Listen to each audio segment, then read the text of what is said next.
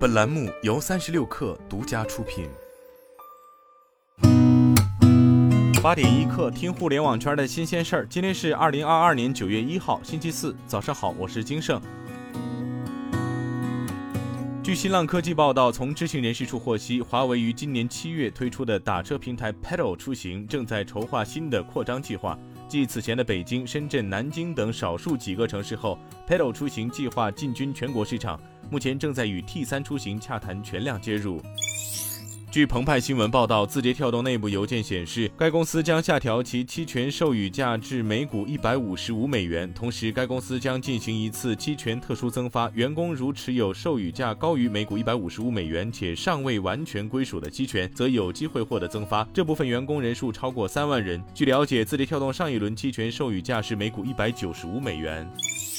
据第一财经报道，东方甄选宣布与顺丰物流、京东物流达成紧密合作伙伴关系，在北京、广州、杭州、郑州、成都五个城市计划建立二十个自营产品仓库，为自营产品提供面向全国的物流服务保障。顺丰物流方面，东方甄选自营产品常温仓发货已基本覆盖全国，冻品物流则以各仓为中心，覆盖周边区域。京东物流方面，东方甄选自营产品的同城订单可实现即日达或次日达，跨省订单承诺七十二小时送达。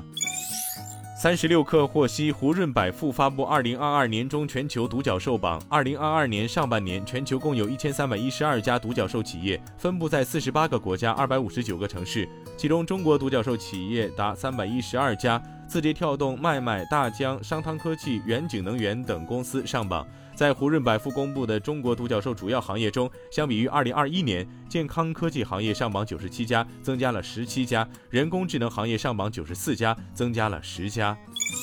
据财联社报道，韩国证券公司 NH 发布报告指出，苹果即将问世的 X2 设备预计将于十一月左右启动量产，初步预估出货量数十万套，预计新品明年第一季亮相。而 Meta 新 X2 设备有机会在今年十月推出，带动供应链营运增温。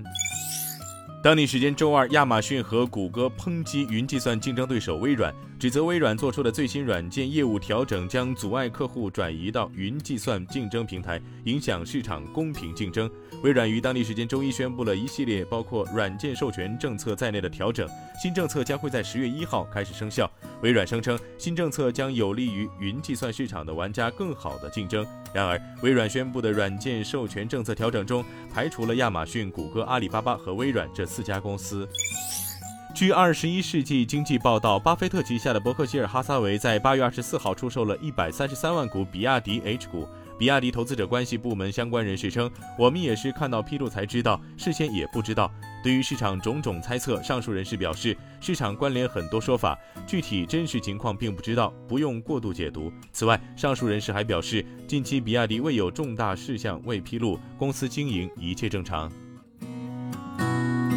今天咱们就先聊到这儿，我是金盛八点一刻，咱们明天见。